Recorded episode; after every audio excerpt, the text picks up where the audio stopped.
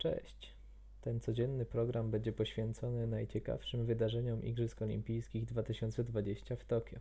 W szczególności będę poświęcał uwagę trzem aspektom. W pierwszej kolejności konkurencjom medalowym, które odbyły się w danym dniu, a przecież najbardziej to one elektryzują kibiców.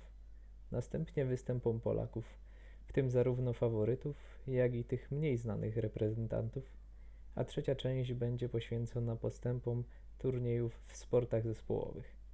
Na koniec czasami znajdą się informacje niepasujące do żadnej z kategorii lub zapowiedź tego, co czeka nas w dniu kolejnym.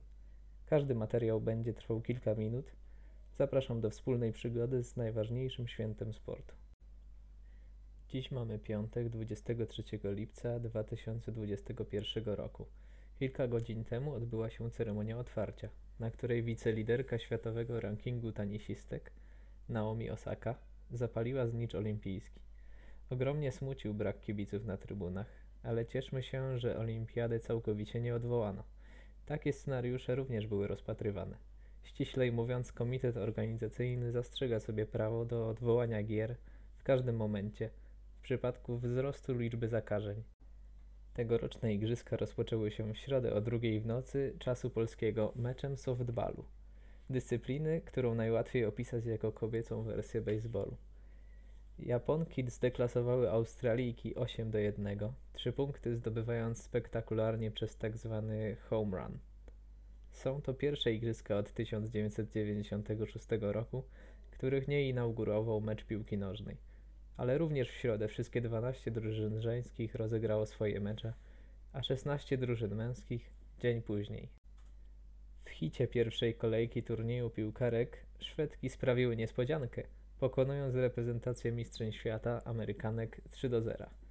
Gospodynie zrobiły widowisko z Kanadyjkami, rewisując 1-1 po zaciętej walce do końca. Innego rodzaju emocji dostarczyła reprezentacja Zambii. Po licznych błędach bramkarki i obrończyń przegrała z reprezentacją Holandii 3 do 10.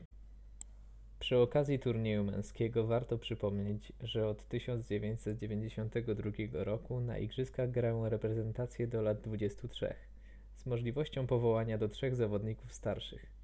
Dzięki temu 5 lat temu medal olimpijski w swoim ojczystym kraju zdobył Neymar Junior. Pierwsza kolejka okazała się niezbyt szczęśliwa dla reprezentacji europejskich. Faworyzowana Hiszpania bezbramkowo zremisowała z Egiptem – Francja wysoko przegrała z Meksykiem 1 do 4, a Niemcy za późno wzięły się do odrabiania strat z Brazylią, przegrawszy ostatecznie 2 do 4. Honor Europy uratowała Rumunia. Wygrała 1-0 z Hondurasem. Po pierwszych kolejkach trudno jednak konfrontować wyniki szansami na poszczególne medale. To by było na tyle, jeśli chodzi o dotychczasowe wydarzenia. Do usłyszenia jutro.